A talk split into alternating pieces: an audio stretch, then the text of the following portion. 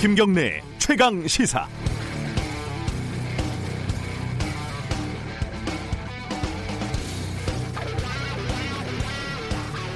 어르신들이 이런 얘기 많이 하시죠. 어, 내가 너무 오래 살았나 보다 별꼴을 다 보는구나. 청와대 전 특감반원 사망 사건을 수사 중인 경찰이 절차대로 휴대폰을 분석하려고 했는데 검찰이 영장을 받아서 뺏어가 버렸습니다. 요즘 말로 하면 헐입니다, 이게. 경찰이 분석을 하면 은폐하는 거고 검찰이 분석하면 수사 이런 뜻인가요? 어제는 경찰이 자기들도 휴대폰 내용을 봐야겠다 이러면서 검찰이 가지고 있는 휴대폰을 압수하겠다고 영장을 신청을 했습니다. 이것도 역시 헐입니다. 검찰이 청구 안 해주면 그만인데요. 뭐. 어, 경찰을 보면 안습이고 검찰을 보면 두렵습니다. 오래 살지도 않았는데 보는 이 별꼴은 지금 벌어지고 있는 사건들이 단순한 의혹 수사를 넘어서서 검찰과 청와대가 벌이고 있는 모든 것을 건 권력 투쟁이다. 이런 점을 보여주는 작은 단면입니다. 이 와중에 청와대는 하명 수사 의혹에 대해서 어제 자, 사, 상세하게 설명을 했는데 어, 청와대 처음 제보한 사람이 김기현 전 시장의 경쟁자였던 송철호 울산시장의 측근 송병기 부시장이라는 사실은 쏙 빼놨습니다. 겨우 몇 시간 후에 밝혀질 일인데요. 도대체 왜 기자회견을 했는지 이해가 되지 않습니다. 그게 사실이든 아니든 캠핑장에서 우연히 만난 사람이 제보를 했고 담당자는 전혀 기억을 하지 못하고 있었다는 설명이 국민들에게 설득력을 가질 거라고 청와대는 진짜 생각을 했던 걸까요? 심지어 송병기 부시장은 기자들에게 청와대 쪽에서 먼저 연락이 와서 설명을 했다 이렇게 말을 하고 있습니다. 검찰은 검찰 개혁 움직임을 비웃기라고 비웃기라도 하듯이 세상 모든 걸 압수수색할 기세로 청와대를 뒤지고 있는데 검찰 개혁의 큰 그림을 그리던 청와대는 의욕만 키우면서 끌려다니고 있습니다. 상황을 컨트롤하는 책임 있는 모습이 보이지가 않습니다. 제가 이번 1년 사건들을 보면서 느끼는 건 네 가지입니다. 첫 번째, 아이폰이 보안이 참 좋구나. 두 번째, 고래고기를 아직도 많이 먹는구나. 그리고 검찰은 정말 무서운 권력이구나. 마지막으로 청와대 참 무능하구나. 12월 5일 목요일 김경래 최강 시사 시작합니다.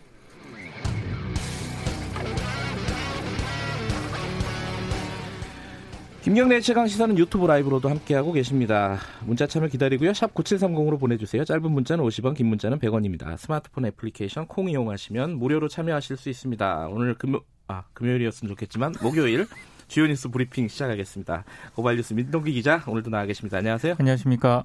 청와대 압수수색부터 시작을 하죠. 6시간 동안 압수수색을 했는데요. 네. 문재인 정부 출범 이후 청와대 압수수색은 이번이 두 번째입니다. 아, 이미 제출 방식으로 진행이 됐고요.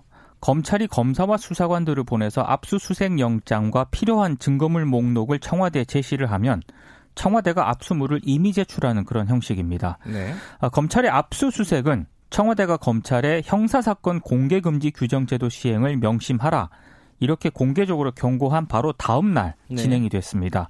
청와대와 검찰 간 충돌이 격화되는 그런 양상입니다. 이게 그 경호처까지 하면 세 번째고 그죠? 그거 빼면 두 번째인데 네. 청와대를 이렇게 어, 임기 중반 까지 세번 압수수색을 하는 거는 처음 있는 일이죠 사실. 그렇습니다. 뭐 어찌 됐든 간에 네. 참 보기 드문 일이긴 합니다. 어, 청와대 입장은 뭐였죠? 고민정 청와대 대변인이 압수수색 뒤에 서면 브리핑을 했는데요. 네. 어, 이번에 그 검찰이 요청한 자료는 지난해 12월 이른바 김태우 사건에서 비롯한 압수수색에서 요청한 자료와 대동소이하다. 네. 청와대는 성실히 협조했다고 밝혔습니다. 다만 비위 혐의가 있는 제보자 진술에 의존을 해서 검찰이 국가 중요 시설인 청와대를 거듭 압수수색한 것은 유감이라면서 불쾌감을 좀 드러냈습니다. 청와대는 이번 압수수색을 청와대를 겨냥한 본격적인 강제 수사의 신호탄으로 보는 그런 기류인데요. 네. 전 현직 민정수석실 관계자들에 대한 줄소환과 강제 수사가 이어질 것으로 보고 있습니다. 방금 말씀하신 것처럼 여권 관계자도 일부 언론과 인터뷰에서 집권 중반기에 검찰이 네. 청와대 민정수석실을 터는 경우는 없었다 이렇게 얘기를 하기도 했습니다. 네. 때문에 청와대가 후임 법무부 장관을 조속히 임명할 것이라는 그런 관측이 나오고 있는데요. 인사권이라든가 감찰권과 같은 적법한 수단으로 검찰을 견제해야 한다 이런 목소리가 지금 나오고 있습니다. 문재인 대통령이 이르면 이번 주 더불어민주당 추미애 의원을 법무부 장관에 지명하는 원 포인트 개각을 단행할 것이다라는 관측도 나오고 있습니다. 어제 청와대가 어, 지금까지 얘기된 건 압수수색하고 입장은 이제 유재수 관련 사건이죠. 그렇습니다. 이제 김기현 전 시장 관련된 사건 관련해서 어, 청와대가 어제 상세한 설명을 했습니다. 그 네. 얘기 좀 정리해 보죠.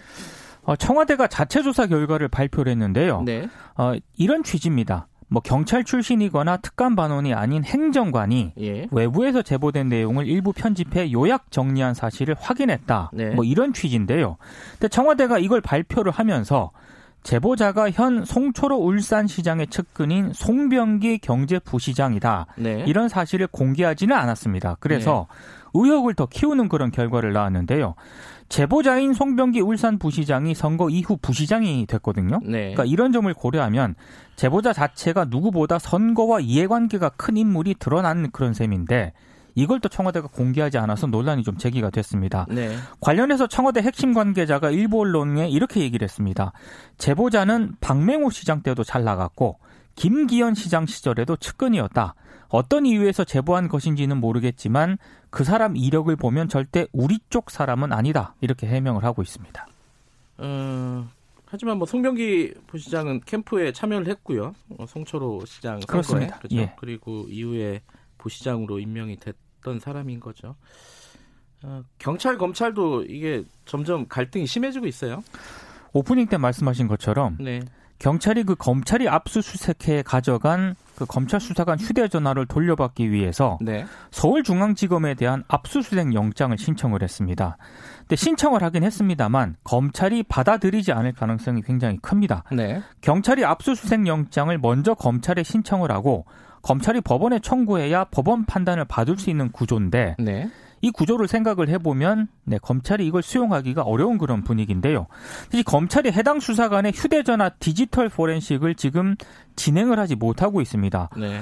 보안 기능이 워낙 뛰어나서 잠금 기능을 풀지 못하고 있기 때문이라고 하는데요. 이 휴대폰이 애플사의 아이폰 X라고 알려져 있는데 FBI 있지 않습니까? 예. 미 연방 경찰국도 이걸 잘 못 뚫는다고 합니다. 외신에서 예전에 한번 봤었어요. 그렇습니다. 예. 한 차례 소프트웨어 업그레이드가 됐기 때문에 보안이 더 강화된 그런 상태라고 합니다. 삼성이 분발해 주시길 바랍니다. 다른 얘기 좀 해보죠. 그 아까 그 추미애 법무부 장관은 곧 임명될 전망이라고 하셨는데 김진표 총리 얘기는 좀 들어가는 분위기예요? 지금 재검토하는 그런 분위기입니다. 예. 핵심 지지층인 진보 진영이 일제히 반발하고 나서면서 청와대가 큰 부담을 느끼고 있는 것으로 보이는데요. 그 김진표 의원은 과거 종교인 과세 반대 그리고 네. 기업 법인세 인상 반대 부동산 분양 원가 공개 반대 이런 보수적을 보수적인 주장을 해왔거든요. 네. 그러니까 김진표 총리 후보 유력설이 보도가 되니까 뭐 참여연대라든가 민주노총 등이 일제히 반대 성명을 냈습니다. 네. 어, 청와대와 여권은 지금 김진표 의원보다는 개혁적이면서 좀 더 젊은 총리 후보자의 좀 무게 중심을 옮기고 있는 그런 분위기입니다. 자유한국당 얘기 좀 해보죠. 원래 이것도 굉장히 큰 뉴스인데 막 청와대 압수수색하고 막 난리가 나니까 이게 뉴스가 좀 밀리는 느낌입니다. 이게 좋은 건지 나쁜 건지 모르겠어요. 자유한국당한테. 나경원 원내대표가 결국 그 본인 사임하는 걸 인정을 했죠. 어제 예. 국회에서 의원총회를 열었는데요. 예. 자유한국당 원내대표 나경원의 발걸음은 여기서 멈춘다 네. 이렇게 입장을 밝히면서 최고위 결정 수용 의사를 밝혔습니다. 근데 의총에서는 공개적으로 최고위 결정을 비판하는 그런 발언이 계속 나왔는데요. 김태흠 의원 같은 경우에는 공개 발언을 신청을 했는데 거부를 당했거든요. 네. 그러니까 그래도 할 말이 있다면서 단상으로 올라와서 아, 나와서 얘기하는 걸 막고 있는데 이게 옳다고 보느냐, 이게 음. 살아있는 정당이냐 이렇게 목소리를 높였고요. 네. 의총이 비공개로 전환된 뒤에는 홍일표, 장재원 의원 등도 최고의 결정을 비판한 것으로 전해졌습니다. 네. 자유한국당 안팎에서는 황교안 대표가 당을 사당화한다 이런 비판이 나오고 있습니다. 어, 브리핑 끝나면은 이번에 그 당직에 임명된 분이죠 송언석 의원 어, 전략기획부총장으로 새로 임명된 분 전화 연결해가지고 좀 관련된 얘기 좀 여쭤보겠습니다. 네. 뉴스 브리핑 여기까지 듣죠. 고맙습니다. 고맙습니다. 고발뉴스 민동기 기자였습니다. 김경래 최강 시사 듣고 계신 지금 시각은 7시 35분 향해 가고 있습니다. 최강 시사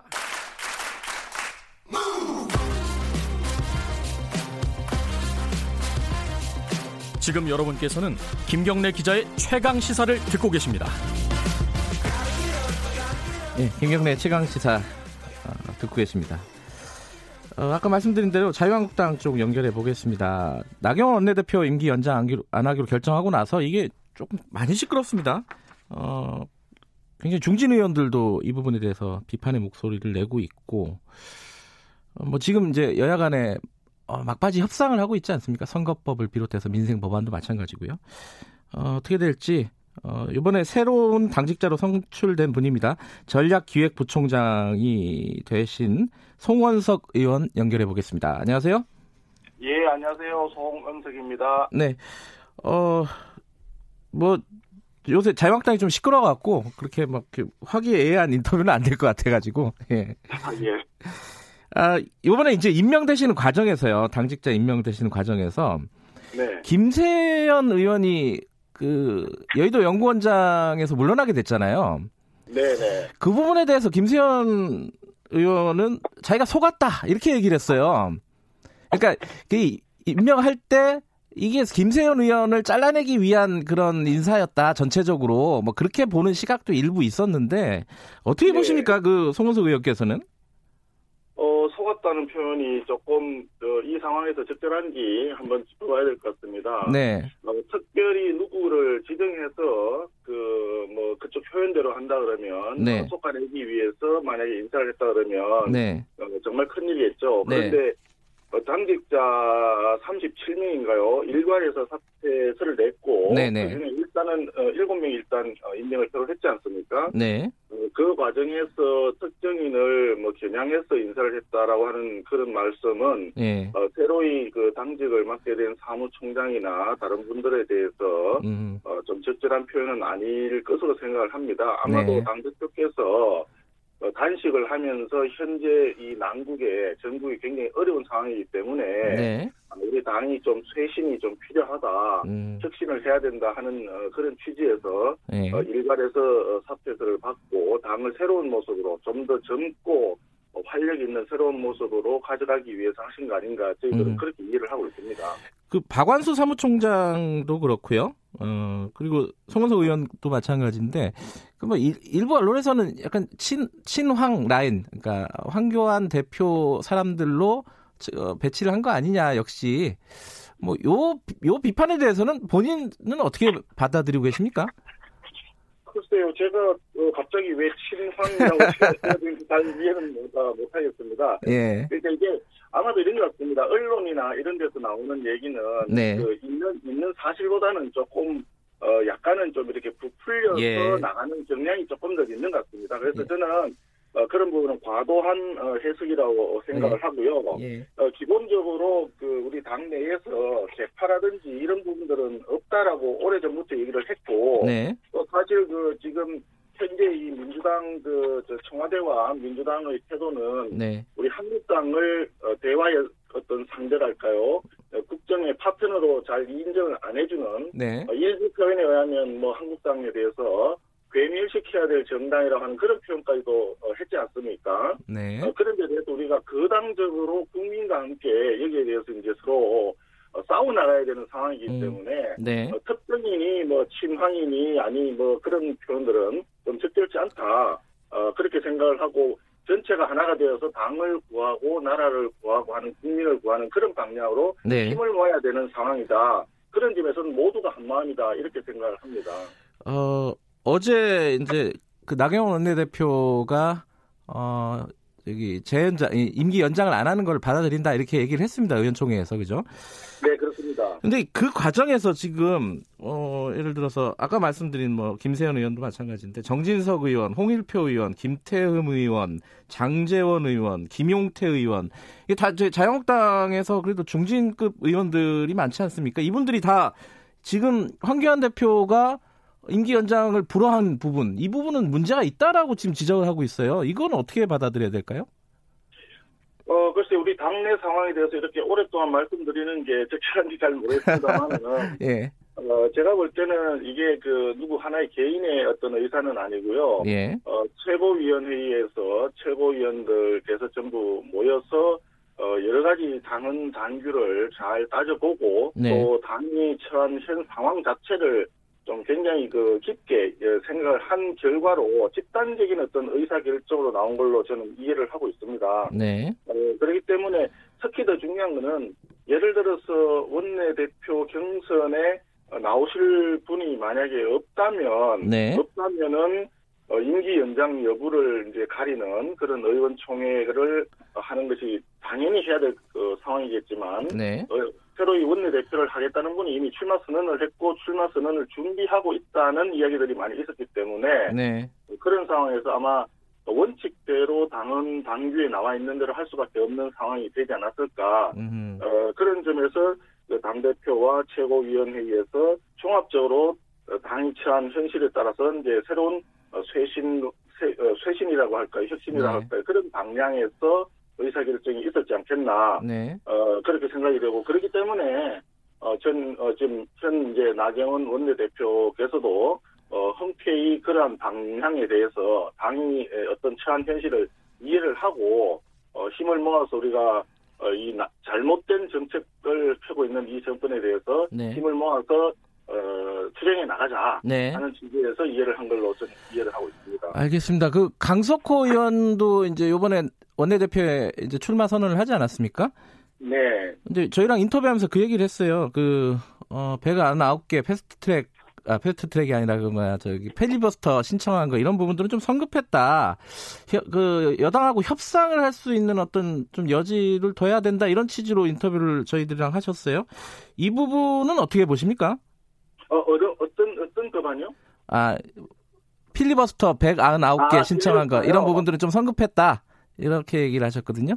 어, 성급하다고 생각을 할 수도 있겠지만, 네. 아마 필리버스타를 그할 수밖에 없는 상황은 누구나 이해를 할 겁니다. 지금, 어, 현재 지금 진행되고 있는 상황은, 네. 지난 봄과 마찬가지로, 민주당에서 이제 군소 어, 일부 야당들과 어, 서로 연합을 해서 네. 제1야당인 한국당을 제외하고 네. 어 저, 그때 이제 갑자기 패스트트랙으로 바로 갔지 않습니까? 네. 그래서 지금 현 상황도 똑같은 상황이 지금 반복되고 있는 상황이기 때문에 네. 어, 우리 한국당의 입장으로서는 법이 정해준 범위 내에서 최대한의 군법 투쟁을 할 수밖에 없는 상황이거든요. 네. 그러다 보니까 선거법과 그 다음에 공수처법 그리고 검경 수사권 조정에 관한 법률을 어, 법률이 실제로 상정될 직전에 어, 여러 가지 법안을 어, 가지고 필리버스터를 할 수밖에 없는 거죠. 그래야만이 어, 정기 국회 기간 내에 우리가 이것을 저지할 수 있는 어, 길이 생기는 것이고 또 그 사이에서 우리가 아무런 어, 행동을 안 한 것이 아니라 민주당에 대해서도 민생 법안은 먼저 통과시키자 어, 그렇게 계속 얘기를 했고 어, 법안 199개 중에서 5개만 필리버스터를 하겠다. 네. 어, 그 이야기를 했습니다. 그리고 뭐 민식이법 같은 경우에는 사실 필리버스터를 할 때 본회의에 상정도 안 되었던 상황이거든요. 그럼 네. 법사위에서 논의 중에 있었습니다. 그렇기 때문에 어, 필리버스터 하는 것 자체로 어떤 뭐 민생 법안에 영향을 미치는 것도 상당히 적고 지금 한국당을 비판하는 그런 민식이법을 왜 볼모로 잡느냐 네. 어, 이런 부분들도 사실관계하고는 굉장히 다르거든요. 네. 어, 그런 점에서 한국당으로서는 어, 패스트에 올라가 있는 이런 법을 저지하기 위해서는 어, 필리버스터를 할 수밖에 없었다 하는 네. 그런 상황이었다 하는 것도 좀 이해를 해주시면 좋겠습니다. 요번에 원내대표가 이제 바뀌잖아요. 바뀌면은, 어, 이제 여당하고 다른 야당하고 좀 협상할 수 있는 여지가 좀 생기는 건가요? 그렇게 기대를 하는 것 같은데, 민주당 쪽에서는. 어떻, 어떻습니까? 아, 예, 뭐 그런 부분도 있을 수 있습니다. 저는, 네. 어, 항상 그 전쟁을 하는 기간 중에도, 네. 어, 물 밑에서는 서로 그 밀사가 오고 가는 것이 일반적인 국제적인 상황 아니겠습니까? 그런 네. 상황을 볼 때, 어, 항상 그, 저 여당과 야당과의 관, 관계는 긴장을 하고 굉장히 투쟁을 하는 관계에 있지만, 또 물밑에서는 협상도 당연히 따라야 된다고 생각을 합니다. 네. 다만 제가 걱정하는 어, 부분 중에는 아, 앞서도 말씀드렸지만 민주당이 한국당을 대화 상대로 여기지 않는 것 같은 이런 느낌들을 받을 때가 종종 있습니다. 아하. 그런 왜 이- 이게 모든 것은 그 큰 집에서 큰 집에서 저 복간에서 인심 난다는 그런 얘기 옛말이 있지 않습니까? 큰 예. 집에 해당되는 청와대와 어, 마청에 해당되는 어, 민주당에서 예. 일정 부분 야당에 대해서도 인정을 하고 이해를 하고 뭔가 조금 나눠주고 배려하는 이런 어, 태도가 가장 중요한 거 아닌가 이런 어, 생각입니다. 음. 그런데 그동안의 어, 원내대표 간의 여야 협상 과정을 이렇게 보면 민주당에서도 거의 한국당의 얘기에 대해서는 처음부터 별로 들어주지 않고 배제시키는 쪽으로 자꾸 어, 가닥을 잡아가니까 어, 오늘날 이런 사태가 생기지 않았습니까? 그런 네. 부분은 굉장히 아쉬운 부분이기 때문에 어, 우리가 뭐 협상을 하기 위해서 이런 상황을 하는 건 아니겠지만 어, 여당에서 또 청와대에서 좀 더 제1야당이 얘기하는 또 제1야당으로 대변되는 많은 국민들 40% 이상 되는 국민들의 그런 그 마음이나 소리도 이해를 좀 해주면 협상이 잘 되지 않을까 이렇게 기대를 조심스럽게 해봅니다. 그러니까 민주당 이인영 원내대표가 계속 그 얘기 하잖아요. 그 어, 연동형 비례제만 합의를 하면은 뭐 의원 수라 그러니까 비례대표 수라든가 이런 부분들은 좀 여지가 있다. 어, 유연하게 협상에 임하겠다. 근데 그 부분이 안 되는 거 아닌가요, 지금? 그 자유한국당이? 연동형 부분은 네. 어 그동안에 뭐 누차 이제 얘기가 있었습니다만은 기본적으로 강력한 대통령제, 지금 뭐 전제 군주적인 대통령제를 하고 있는 우리나라에서 예. 어, 정부와 청와대 대통령을 견제해야 되는 의회가 국회가 굉장히 무력화되는 상황이 다당제가 되는 거 아니겠습니까? 그렇게 예. 되면 국회는 약, 약하고 어, 정부는 굉장히 강한 이런 상태로 가기 때문에 대통령제와 연동형 그, 그 비례대표제 부분은 서로 잘 맞지 않는 부분이 많다. 그리고 네. 국제적으로 그런 연동형 비례대표제를 하고 있는 어, 나라가 별로 없는데 우리 국민들이 쉽게 알고 있는 나라는 독일 정도밖에 없지 않습니까? 네. 근데 독일이라고 하는 나라는 어, 저, 나치즘이라고 하는, 나치라고 하는 굉장히 히틀러라고 하는 사람이 들어와서 전 세계, 전 세계인들을 힘들게 했던 그런 아픈 역사가 있기 때문에, 네. 어느 한 정파나 한 정당에 힘을 몰아주는 것은 곤란하다라고 하는 자기들 나름대로의 판단이 있어서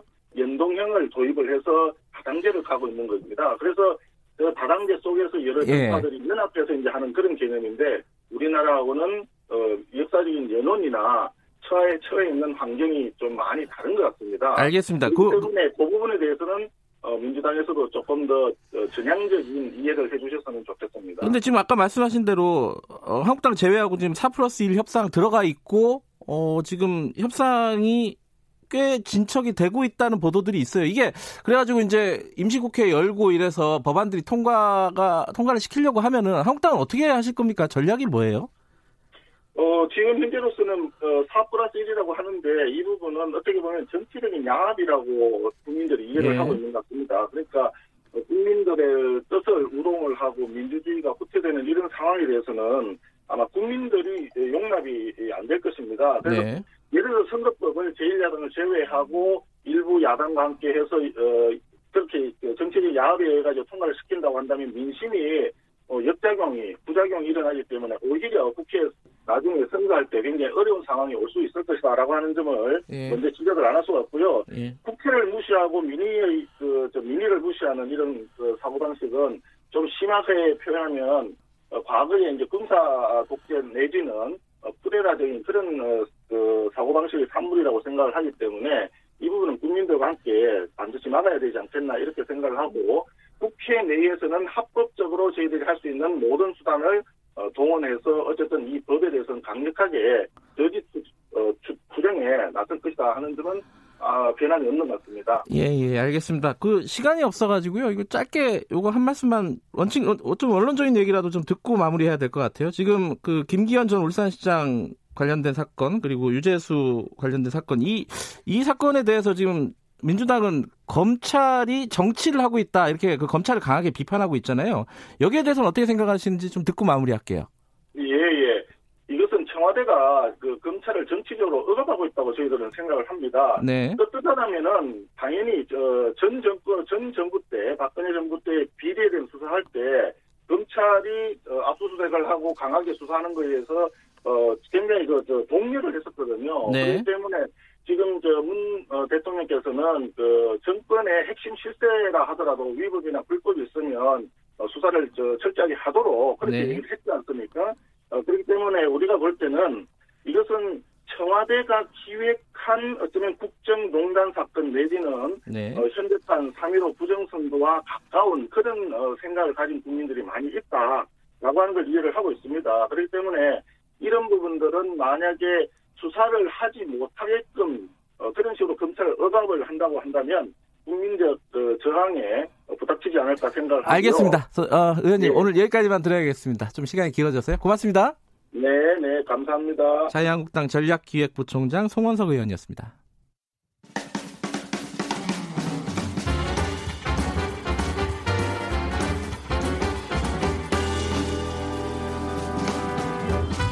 여러분의 아침을 책임집니다. 김경래의 최강 시사.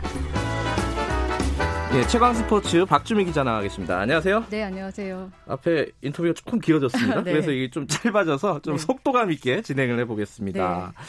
잠깐만, 오늘 아침에 손흥민 선수는 어떻게 됐어요? 어, 오늘 메뉴와 경기가 있었는데요. 네. 풀타임을 뛰긴 뛰었습니다. 아, 그런데 공격 포인트를 올리진 음. 못했고 팀은 2대 1로 패하고 말았습니다. 아, 네. 잘 뛰었어요, 근데? 잘 뛰긴 했는데 오늘 슈팅도 여러 차례 했거든요. 네. 그런데 골을 기록하지 음. 못했고 팀도 승리하지 못해서 좀 음, 조금 아쉽군요. 네. 네. 야구 소식 좀 알아볼게요. 그 네. 김광현 선수 메이저리그 진출 뭐 이 얘기가 지금 나오고 있는데 그쵸. 그러면 류현진 선수하고 어, 어떻게 되는 거죠? 이게 맞대결도 할 수 있고 뭐 이렇게 되는 건가요? 만약에 성사가 되면은? 그렇죠. 메이저리그에 진출을 한다면 네. 선발 맞대결도 가능한 이런 시나리오가 나오거든요. 어떻게 되고 있습니까, 김광현 선수는? 김광현 선수가 이제 지난달 말에 SK 구단의 허락을 받아서 네. 자유계약 선수 자격을 취득은 아닌 상태지만 구단의 허락을 받아서 이제 해외 진출이 허가된 거잖아요. 네. 그래서 메이저리그 진출에 두 번째 도전을 했는데 지금 메이저리그 사무국에 이제 포스팅을 요청을 한 상태거든요. 네. 이게 포스팅이 되면 30일 안에 김광현 선수에게 관심 있는 모든 구단들과 자유롭게 협상을 할 수 있습니다. 음흠. 아직 포스팅이 조금 늦어지고 있어요. 김광현 선수에 대한 의료 기록을 메이저리그 사무국이 좀 추가로 요구를 하고 있어서 음. 그거를 좀 살펴본 다음에 포스팅이 돼야 되는데 아직 그런 단계고요. 네. 어, 어, 생각했던 것보다 좀 진행 상황이 늦어지곤 있지만 김광현 선수는 천천히 기다리겠다 이런 입장이고요. 네. 지난번에는 2014년에 첫 도전을 했었는데 그때는 몸값 때문에 아 그랬었나요? 네, 음. 연봉이 너무 낮다 이러면서 음. 이제 선수와의 어떤 의견 차이 때문에 김광현 선수가 포기를 했었거든요. 네. 이번에는 좀 더 몸값보다는 메이저 리그에 진출한다는 그 자체에다가 목표를 아. 두고 있기 때문에 거기에 대한 목적 의식을 가지고 진출을 할 것 같고 이제 김강현 선수가 이렇게 메이저리그 진출을 강력한 의지로 네. 어, 도전을 하고 있으니까 만약에 선발 어, 메이저리그 진출에 성공을 하면 유현진 선수도 지금 FA 자격을 얻어서 꾸준히 다른 팀을 찾고 있거든요. 뭐 잔류를 할 수도 있고요. 네. 그래서 우리 으, 한국 야구를 대표하는 특급 좌완 두 선수가 선발 맞대결 하는 거를 저희가 볼 수도 있죠. 같은 팀에 가지는 않겠죠? 같은 팀에 가면 안 되죠. 네. 그 국내에서 붙었던 적이 있어요, 두 분이? 그러니까, 그러니까 많은 분들이 국내에서도 네. 꽤이 두 선수가 활약을 했고 네. 라이벌 구도로 형성했었잖아요. 한화에서 네. 그리고 SK에서 국내에서 또 유은지 선수가 2006년에 한화 입단해서 2012년까지 뛰었고 김광현 선수는 2007년에 SK 입단해서 2019년까지 뛰었는데 중복 기간이 한 5년 정도 그렇죠. 되거든요. 선발 맞대결이 있었겠거니 했는데 당연히 그렇게 생각할 수 있죠. 찾아보니까 없어요. 아 그래요? 그것도 희한하네요. 그렇죠. 예. KBO 어, 정규리그에서는 한 번도 없었고요. 뭐 음. 뭐 시범 경기, 뭐 올스타전에서는 선발로 맞대결한 기록이 있습니다. 음. 그러니까 선발 맞대결이 예고된 적은 있었거든요. 2010년 5월 23일 대전구장에서 열릴 예정이었던 두 경기인데 한화와 SK 경기. 그런데 우천 수년 됐어요. 아, 비가 비가 와서 또 못했군요. 네. 음. 그래서 아쉬운 마음이 좀 컸었죠. 예, 미국에서 하면 되겠네요. 미국에서 했으면 좋겠고 김강현과 유현진 선수가 어제 시상식장에서 만났거든요. 어제 한 네. 행사장에서 서로 격려하는 모습이었고, 음. 네, 김강현 선수는 유현진 선수를 만나게 된다면 거머리처럼 형한테 모든 것을 어, 다 뽑아 먹겠다 이런 음. 얘기를 했었고, 네. 유현진 선수는 김강현 선수와 아 마운드에서 만나고 싶지 않다 이런 얘기를 했습니다. 농반 진반이겠죠 아마. 그렇죠. 예. 잠깐 핸드볼 얘기 잠깐 해보죠. 요새 잘하고 있다면서요, 우리 대표팀이 여자 핸드볼? 여자 핸드볼 대표팀이 세계 선수권 대회 이제 출전 중인데 네. 무패 행진을 조별리그에서 잘 들면서 음. 결선 리그를 벌써 확정 지었습니다. 한 음. 경기가 남아 있음에도 불구하고 결선 리그를 확정 지었거든요. 네. 지난 대회에서는 조별리그도 넘지 못했는데 이번 대회에서는 뭐 거의 4강도 넘을 것 같고요. 예전에 뭐 우생순, 어, 우리 생애 최고의 순간 그 굉장히 잘했었는데 약간 침체기였나 봐요. 그 저희가 이제 여자 핸드볼 대표팀이 최근 국제대회에서 부진했었어요. 리우 올림픽에서는 조별리그에서도 음. 통과하지 못하는. 그랬었거든요. 최근 어, 그 전까지는 올림픽에서 메달 밭이었잖아요. 효자 예. 종목이었는데 최근에 국제대회 부진을 씻고 이번 어, 세계 선수권을 통해서 도약할 것으로 보입니다. 예, 이번 세계 선수권 대회 네. 어, 한번 잘 지켜봐야겠네요. 네. 자, 여기까지 듣겠습니다. 고맙습니다. 네. 박주미 기자였습니다. 김경래 최강사 1부는 여기까지 하고요. 잠시 후 2부에서 뵙겠습니다.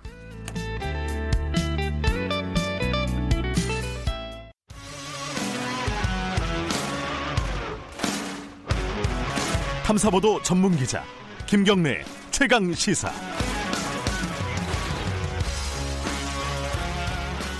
김경래 최강 시사 2부 시작하겠습니다. 자영당에서 다섯 번째 현역 의원 불출마 선언이 나왔습니다. 어제 좀 하루 종일 화제가 됐었는데요. 김영우 의원이었습니다. 삼선이시고 어, 불출마 선언을 하면서 지금 자영당 현 지도부에 대해서 음, 뭐랄까요 직격탄이라고 할까요? 날렸습니다. 어, 여러 가지 좀 제일 핵심적인 워딩이 이거죠. 우리 스스로 깨부수고 새술은 세부대에 담아야 한다 이건데 이게 어떤 의미가 있는지 지금 뭐 자유한국당 상황이 조금 어지럽지 않습니까? 뭐 자유한국당만 그런 게 아니라 사실 국회 상황 전반적으로 좀 그런데 고민이 많으셨던 것 같아요. 오늘 스튜디오에 직접 모셨습니다. 김영우 의원님 안녕하세요. 네 안녕하세요. 요번 주 화요일 날 그러니까 엊그제 저희가 이제 최고의 정치 코너를 진행을 하는데 네. 갑자기 안 오셔가지고 아예 예. 하루 전에 어 다 내일 출연을 못 하겠다 이렇게 말씀을 하셔가지고 그랬죠. 저희 난리가 났어요 난리가 너무 죄송했죠. 네. 아 그래서 다른 이제 김, 김연아 의원님께서 아. 어, 다행히 이렇게 네. 수락을 해주셔가지고 아이고. 나와주셨는데 네. 근데 어찌 됐든 그때까지만 해도 어, 뭐 개인적으로 좀 급한 일이 계신가 뭐 이런 것 생각도 하고 전혀 몰랐어요. 내색을 안 하셔갖고 그 전에. 네.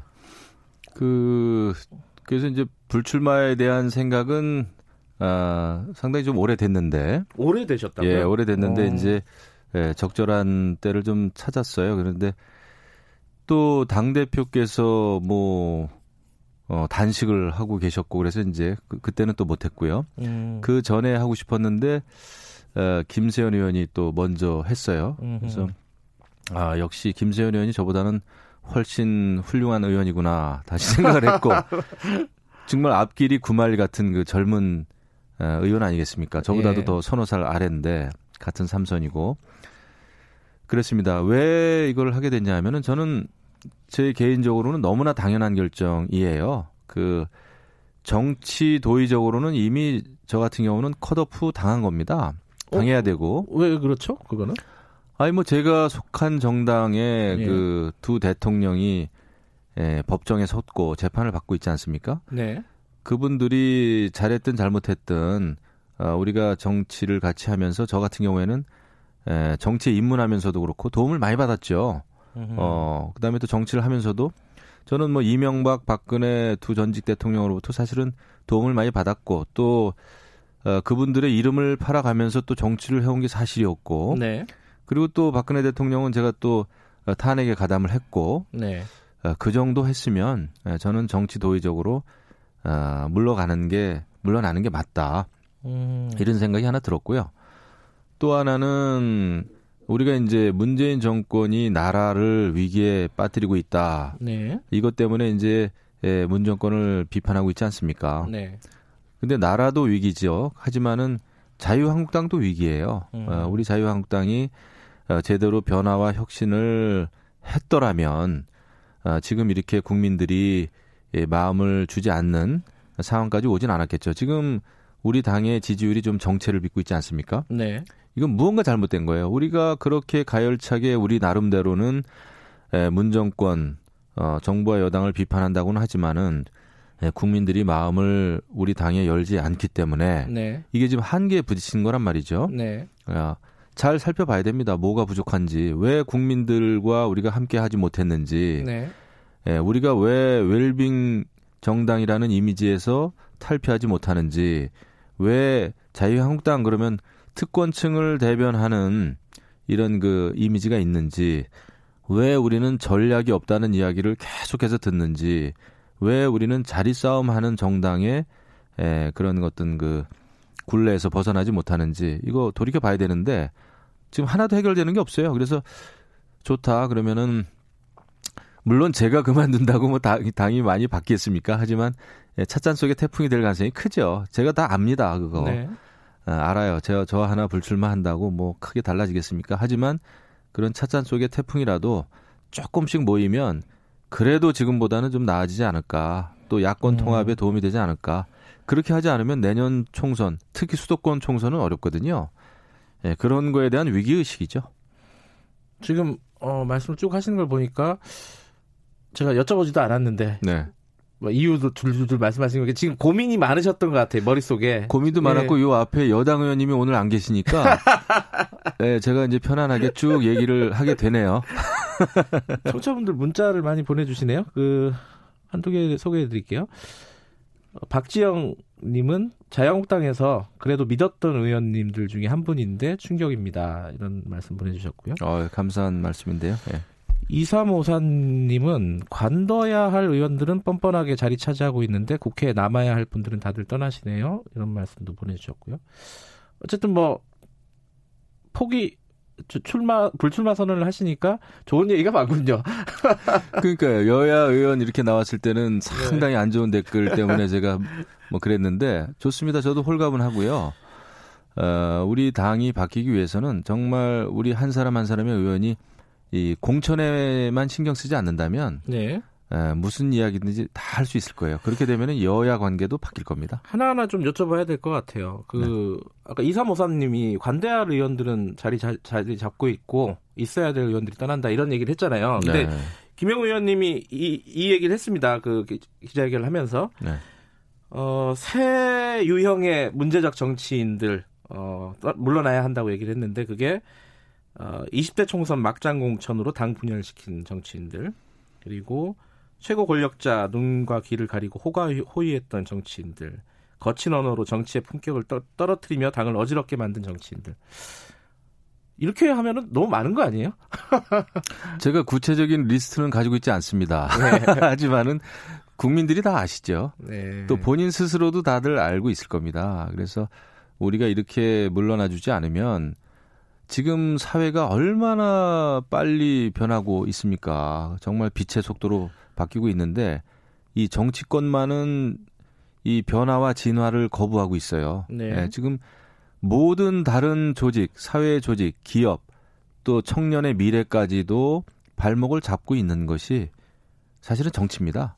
정치권이에요. 이런 면에서는 아, 그래도 우리가 빨리 새로운 분들이 들어오셔서 어, 새로운 그 정말 패러다임에 패거리 정치, 특정 이념에 치우친 정치, 특정 정파를 위한 정치에서 좀 벗어나서 이제는 그냥 정말 상식과 양심과 합리성이 기준이 되는 정치를 하지 않으면 안 되겠죠. 조금 구체적으로 얘기를 하면은 어 그렇게 봐도 됩니까? 좀 이게 어 그런 식으로 지금 지칭을 하신 건 아니지만은 네. 조금 해석을 하면은 자유한국당 내에 친박계 라고 불리는 정치인들을 좀 겨냥해서 좀 물러나야 될 거 아니냐. 지금 아까 말씀하셨죠. 두 분 어, 전직 대통령한테 빚을 많이 졌다. 네. 그런 부분에 대한 정치적인 도의를 내가 지겠다라고 말씀하셨는데 그런 도의도 없다 이런 말씀 아신, 아니신가요? 쉽게 얘기하면? 그렇죠. 사실 그 대통령을 호가호위해가지고 네.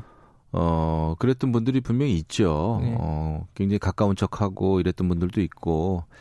어, 그런데 우리는 다 같은 책임을 져야 되는 겁니다. 뭐 반드시 친박계 의원만을 네. 지칭한 것이 아니라. 네. 어, 또 박근혜 대통령을 저도 이제 탄핵에 가담을 했죠. 네. 음, 그거를 후회하진 않습니다, 사실은. 네. 예, 물론 지금 문재인 대통령 하는 거 봐서는 어 오히려 지금 기준으로 보면은 아 우리가 과했다는 생각도 가끔 듭니다만은 어쨌거나 예. 아, 국민들의 심판이었어요. 예. 81%라고 하는 그다음에 또 헌법재판소의 만장일치의 판결 예. 어, 그것은 어, 굉장히 그 자체로서 중요합니다. 네. 의미가 있죠. 어, 그런 마당에 우리는 그럼 과연 예, 그런 그 여러 가지 잘못된 일이 벌어지는 동안 우리는 뭐 하고 있었느냐 음. 현역 정치인으로서 아, 잘못한 거죠. 예, 결과적으로 봤을 때 그러면은 예, 우리는 이미 물레방아에 물레방아를 한 번씩 돌린 물이다. 우리는 음. 흘러갔어야 되는데 여태까지 자리 꿰차고 앉아 있는 것도 사실은 이게 민폐입니다. 사실은 음. 예, 그런 생각을 좀 했고요. 어, 무슨 친박계 의원이다. 라는 것보다는 네. 알, 다 알죠. 누구나 다 서로 알고 있고 국민들도 알고 있습니다. 그래서 이것은 근데 저도 이제 저는 뭐 물러납니다마는 다른 사람 물러나라. 라고 이야기하기도 사실은 민망해요. 아. 이거 알아서 물러나는 게 가장 음. 아, 가장 괜찮은, 가장 의미 있는 개혁 공천이 되겠죠. 어, 자유한국당, 이게 불출마를 선언하셨지만 역시 자유한국당 의원이시고. 어, 난 내년 5월까지는. 그럼요. 현역 의원입니다. 지금 자유한국당 상황에 대해서 좀 여쭤봐야 될 것 같아요. 네. 어, 어제 이제 나경원 원내대표 임기 연장이 안 됐습니다. 네. 근데 과정이 이렇게 매끄럽지가 않았어요. 일단 내부적인 비판이 굉장히 많습니다. 네. 어, 뭐 정진석 의원 등등등, 뭐 장재원 의원, 뭐 김태흠 의원 등등등 해서 이게 월권이다. 어, 당 대표가 왜 정치를 이렇게 혼자 하려고 하냐, 뭐 이런 비판인데 김영 의원님은 어떻게 보셨습니까? 이 상황을? 어, 저도 황교안 대표께서 크게 잘못한 일이다 생각합니다. 이게 자칫 어, 제왕적 당 대표의 모습을 보이는 거 아니냐 네. 이런 생각까지 드는데 밉든 곱든 원내대표는 의원들이 모여있는 의원총회에서 결정하는 게 상식적으로 맞습니다. 네. 이것은 뭐 당원 당규를 해석하고 유권 해석을 하고 뭐 최고회의에서 그런 이야기는 합니다마는 아니 그렇게 뭐 당원 당규 따지고 네. 어, 그럴 일이 아니에요. 이것은 그냥 누가 봐도 어, 의원들의 대표는 원내 대표입니다. 원내 대표는 당 대표가 임명한 당직자가 아니에요. 네. 어, 이것은 어, 연장을 하든 불신임을 받든 재심을 재신임을 받든 네. 의원들이 결정하는 문제다. 이것은 의회 민주주의의 기본이죠. 네. 그래서 이것은 모르겠습니다. 다른 어떤 경험이 없어서 그런지 모르겠는데 당 대표께서 무슨 대법원장의 역할을 할 그런 사안은 아니에요. 아. 어, 유권 해석하고 무슨 그런 게 아니고 이것은 의원총회의 의견을 물었어야 되죠. 의도가 뭐라고 보세요?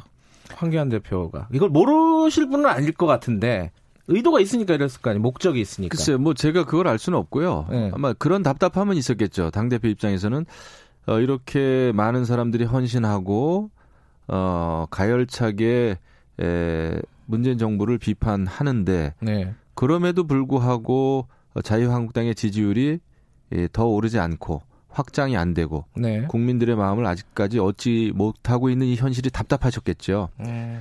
어, 또 어, 원내 전략이 좀 잘못돼서 이런 게 아닌가. 음. 아, 나경원 원내대표가 글쎄요, 저는 모르겠습니다만은 제대로 많은 그 의논과 상의 없이 예를 들면 공천 가산점제를 음흠. 아, 발표한다든지 네. 또 표창장 문제라든지 네. 뭐 필리버스터 문제라든지 이런 것을 아, 원내에서 너무 독단적으로 어, 생각한 것이 아니냐라는 어, 저는 뭐 잘 모르겠습니다만은 왜 자꾸 모른다 그러세요? 아, 아, 진짜 몰라서 모르, 모르는 거예요. 네. 아, 제가 뭐 핵심에 있지 않았기 때문에. 아유 무슨 말씀을? 그러 그러면 이제 불만이 있을 수는 있었겠죠. 네. 하지만 그거는 그런 불만이 있다고 하더라도 원내대표 임기 연장은 예, 의총의 결정 사항이다 이렇게 생각합니다. 지금 자유한국당의 가장 큰 현안이 어, 사실 그 뭐 선거법 등등등에서 협상 문제입니다. 이 테, 협상 테이블에 자유한국당이 지금 배제돼 있잖아요. 네. 뭐 스스로 빠진 건지 어, 민주당이 배제시킨 건지 뭐 그건 논란의 여지는 있지만 협상 테이블에 앉아야 된다고 보십니까? 어떻게 보세요? 저는 협상이 쉽지 않을 거라고 보고 네. 앉는다고 하더라도 쉽지 않다고 보고 네. 우리가 또 여태까지 그 주장해온 원칙이 있었어요. 네. 패스트 트랙이 원천 무효라고 이야기를 했고 네. 공수처법과 선거제법은 어 이거는 그 민주주의에 반하는 네. 어, 악법이다 이런 이야기를 스스로 했습니다. 네. 네, 그런 입장이라면은 주고받기 시기에 딜을 하기가 굉장히 좀 음. 난처하다. 물론 네. 어, 정치는 협상이다. 아, 어떻게 해서든지 딜을 해야 된다. 이런 말씀을 하시는 분들도 덜어 있는데 네.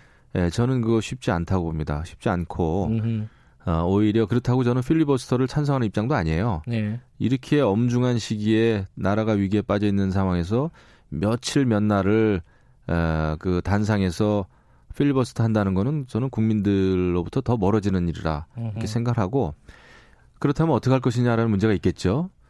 어, 저는 지금 여당과 그 군소정당이 밀어붙이는 공수처, 선거제, 밀어붙이면 밀어붙일수록 어, 그들도 국민들로부터 굉장히 불신을 얻을 수밖에 없다 생각을 음. 합니다. 네. 예, 저는 그 다른 거 가지고 국민의 마음을 얻어야 된다고 봐요. 여기에서 몇 석 더 얻겠다고 네. 이게 딜을 하는 순간 우리는 더 어, 수렁에 빠진다 생각을 하죠.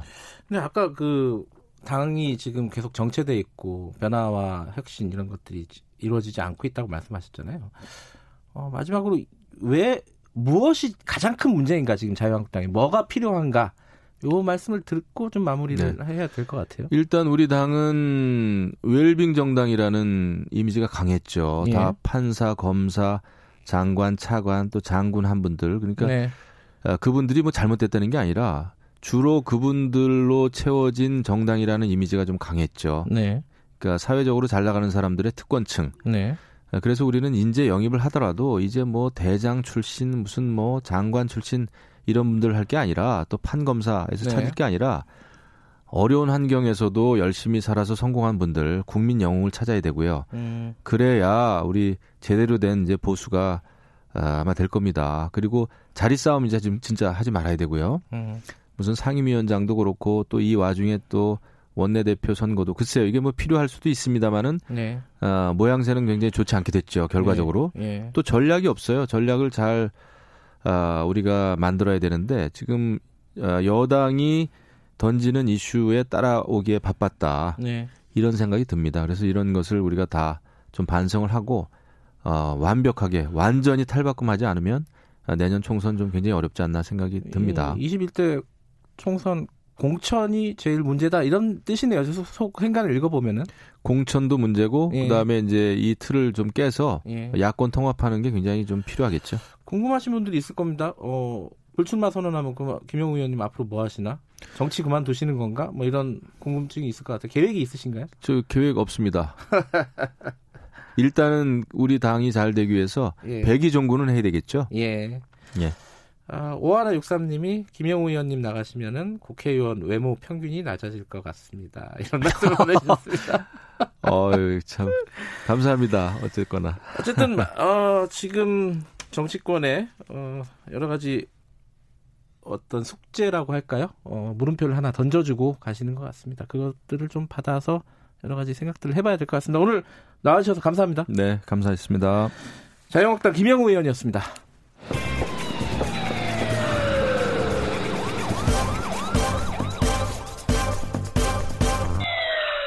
김경래 최강 시사. 김경래 최강 시사 어, 듣고 계십니다. 지금 북한 문제가 이게 여러 가지 국내적인 상황이 복잡해가지고 관심에서 멀어져 있긴 해요. 살짝 뭐가 진전이 잘 안 되는 것 같기도 하고요. 이 와중에 트럼프 대통령이 무력 사용을 할 수 있다라는 발언을 했습니다. 이게 뭐 딱 그걸 말하는 메시지는 아니다라는 해석도 있고 여러 가지 해석도 있는데 어쨌든 뭐 좋은 시그널은 아니겠죠.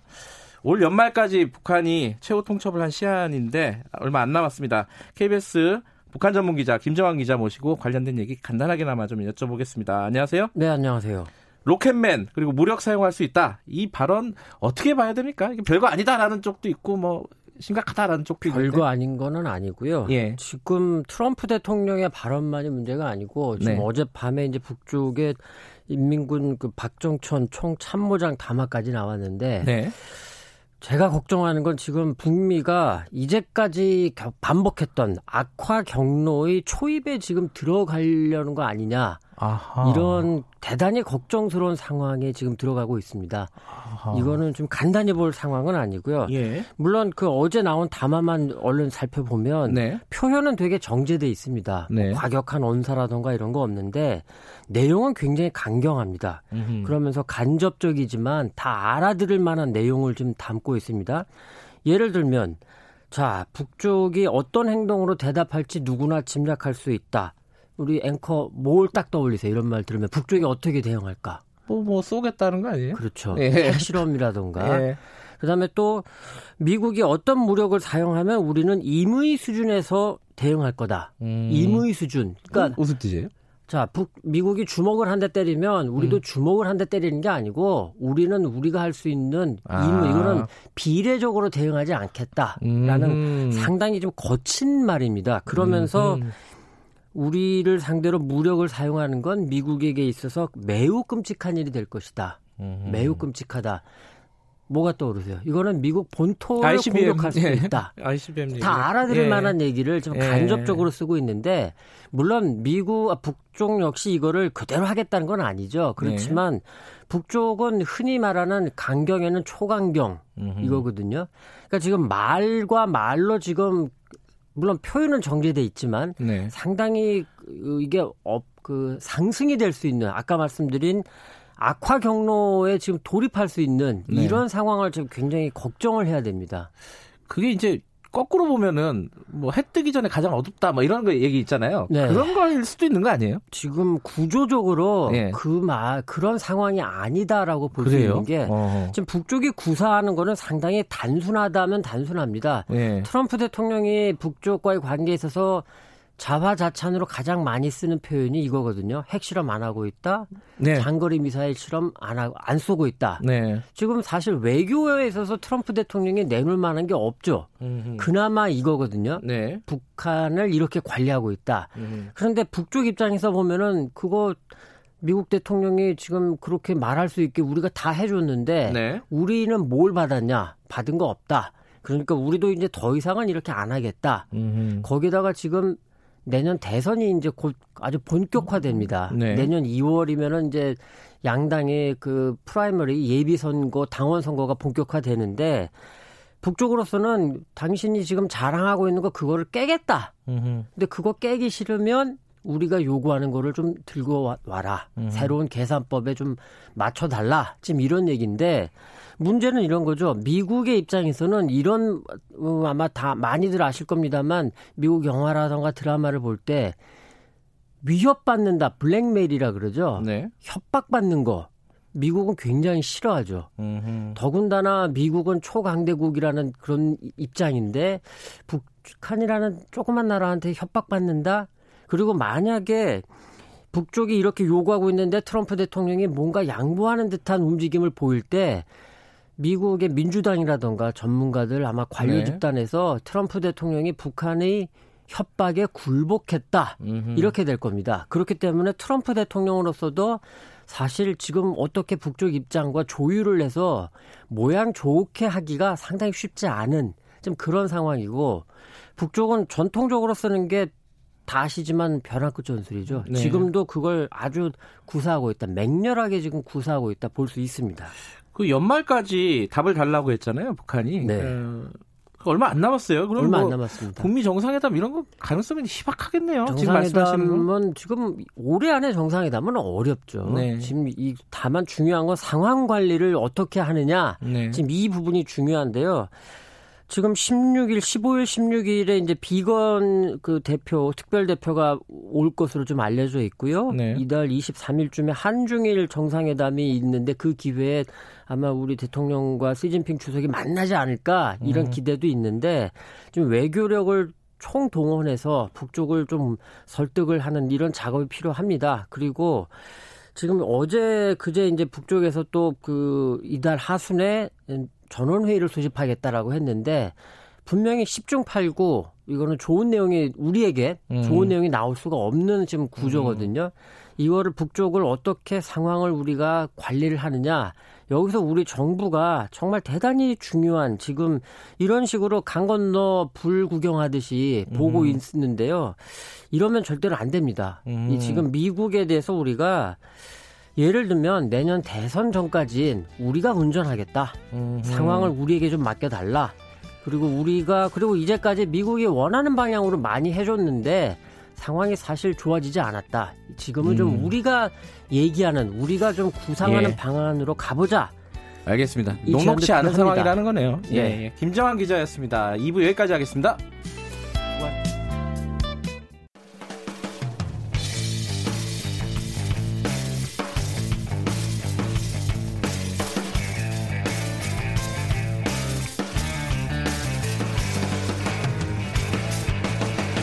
김경래의 최강 시사. 김경래의 최강 시사 3부 시작하겠습니다. 어, 검찰이 청와대 압수수색하고 검찰 청와대 간의 갈등 이게 뭐 거의 전쟁 수준으로 가고 있는 분위기예요. 근데 청와대도 청와대인데 어, 민주당도 강경한 입장을 계속 내놓고 있습니다. 정치 행위를 중단하라 이런 취지의 어, 논평도 내고요. 어, 이번엔 더불어민주당 쪽 연결해 보겠습니다. 홍익표 어, 원내 어, 수석 대변인 연결해 보겠습니다. 안녕하세요. 네, 반갑습니다. 홍익표입니다. 청와대 압수수색 요거 저기 더불어민주당에서는 어떻게 보고 계십니까? 뭐 논평이 나오긴 했지만 좀 설명을 네. 해주시면요. 어, 몇 가지 이유를 봐야 되겠는데요. 첫째, 이게 필요성이 있는가 하는 문제고요. 네. 어, 두 번째는 이 시점에서 겸, 검찰이 이 그 필요성이 없다면 왜 이것을 했는가라는 네. 것을 좀 봐야 되는데요. 우선은 그 저는 뭐 필요하다면 할 수 있겠죠. 네. 그러나 이게 그다지 필요성이 없다는 겁니다. 이미 그 작년에 네. 그 서울에 이미 그 청와대 내 비리와 관련돼 가지고 그 의혹이 제기되면서 김태우 수사 예, 예. 검찰 수사가 문제요. 그 당시에 관련자를 이미 다 확보를 했고요. 네. 특히 유재수 전 부시장과 관련된 포렌식 자료는 검찰이 이미 확보하고 있는 것으로 알고 있습니다. 아, 뭐, 그래요? 음... 예, 예. 그, 그래서 그 검찰 포렌식 자료가 계속 흘러나오고 있는 거거든요. 음흠. 근데 굳이 원본을 확보하겠다라고 아. 해서 지금 예, 청와대를 이렇게 하는 것 자체가 필요성보다는 뭔가 다른 이유가 있는 것 아니냐라는 생각을 갖게 되는 겁니다. 그 이유는 아, 뭐라고 해석하세요? 예. 그게 바로 이제 검찰이 정치를 한다 이렇게 생각을 하는데. 네. 어, 특히 지금 한 그 검찰 수사관이 자살을 하지 않았습니까? 네. 어, 그 청, 이 검찰 수사팀의 강압 수사나 비인권적 수사 등에 대한 의혹이 제기되고 있는 시점에서 네. 어, 지금 검, 그 법무부 안팎에서 또 정치구리 정부 여당에서도 검, 법무부의 감찰이 필요하다 이런 얘기를 하고 있거든요. 네. 그 마치 이것을 프레임을 만들려고 하는 것 같아요. 법무부의 감찰이나 자신들에 대한 그런 조사가 어, 마치 청와대의 지시에 의해서 자신 수사팀을 뭔가 수사를 방해하려고 하는구나 라는 음. 프레임을 만들기 위한 고도의 정치적 계산이 검찰에 깔려 있으니까 어, 전격적으로 갑자기 그 아무런 그 협의도 없이 청와대를 어, 수사하게 그 압수수색장하겠다. 실제로 청와대 압수수색장 별로 효과가 없는 게 어, 다른 기관처럼 아, 임의로 압수수색을 할 수 있는 게 아닙니다. 예. 해당 기관에서 자료를 임의로 제출받고 그것을 받, 는 형태거든요. 결국 예. 똑같습니다. 압수수색 영장하지 않고 자료 제출 요구하는 거나 청와대나 이런 안보 관련 국가기관은 그 자료 제출을 요구하는 거나 사실 실상 차이가 없는데 굳이 이런 정치적 행태를 한 것이 어, 매우 검찰이 다른 의도를 갖고 있다 이렇게 생각을 하는 겁니다. 검찰 쪽에서는 어, 애초에 예정돼 있었는데 그, 그, 사망 사건 때문에 조금 늦춰졌을 뿐이다. 뭐 이렇게 얘기를 하더라고요. 지금 말씀하신 거와 다르게. 그 지난해에도 예. 그 김태우 수사관 관련돼 가지고 그 청와대 들어갈 때 어, 사실 청와대 협의를 했습니다 사전에. 네. 근데 이번엔 전혀 아무런 협의 없이 들어간 거거든요. 음흠. 그러니까 제가 보기엔 매우 급하게 어, 그 서둘러서 들어간 것 아니냐. 예. 통상 청와대 정도 청와대를 어쨌든 그 압수수색 영장을 하고 어, 자료 제출 요구하러 갈, 가려고 할 때에는 예. 상급 기관인 법무부와 또는 청와대 등에서 대해서 사전에 이러이러한 이유로 어, 자료가 필요하다라는 얘기를 하고 압수수색자 발부하는 게 통상적인 관행입니다. 그런 것 전혀 없이 예. 뭐 일종의 공공칠 작전하듯이 들어간 것 자체가 제가 보기에는 어, 매우 급박하게 다 어, 어떤 이유에서인지 모르겠지만 어, 체계적으로 준비된 계획이 아니라 급박하게 결, 결, 그 결정된 거 아니야 하는 의구심을 지울 수가 없습니다. 근데 이게 그 유재수 씨 사건 관련해서는요. 유재수 씨가 이제 구속이 됐잖아요. 네네. 근데 이제 청와대에서는 그때 감찰을 중단한 거는 팩트고요.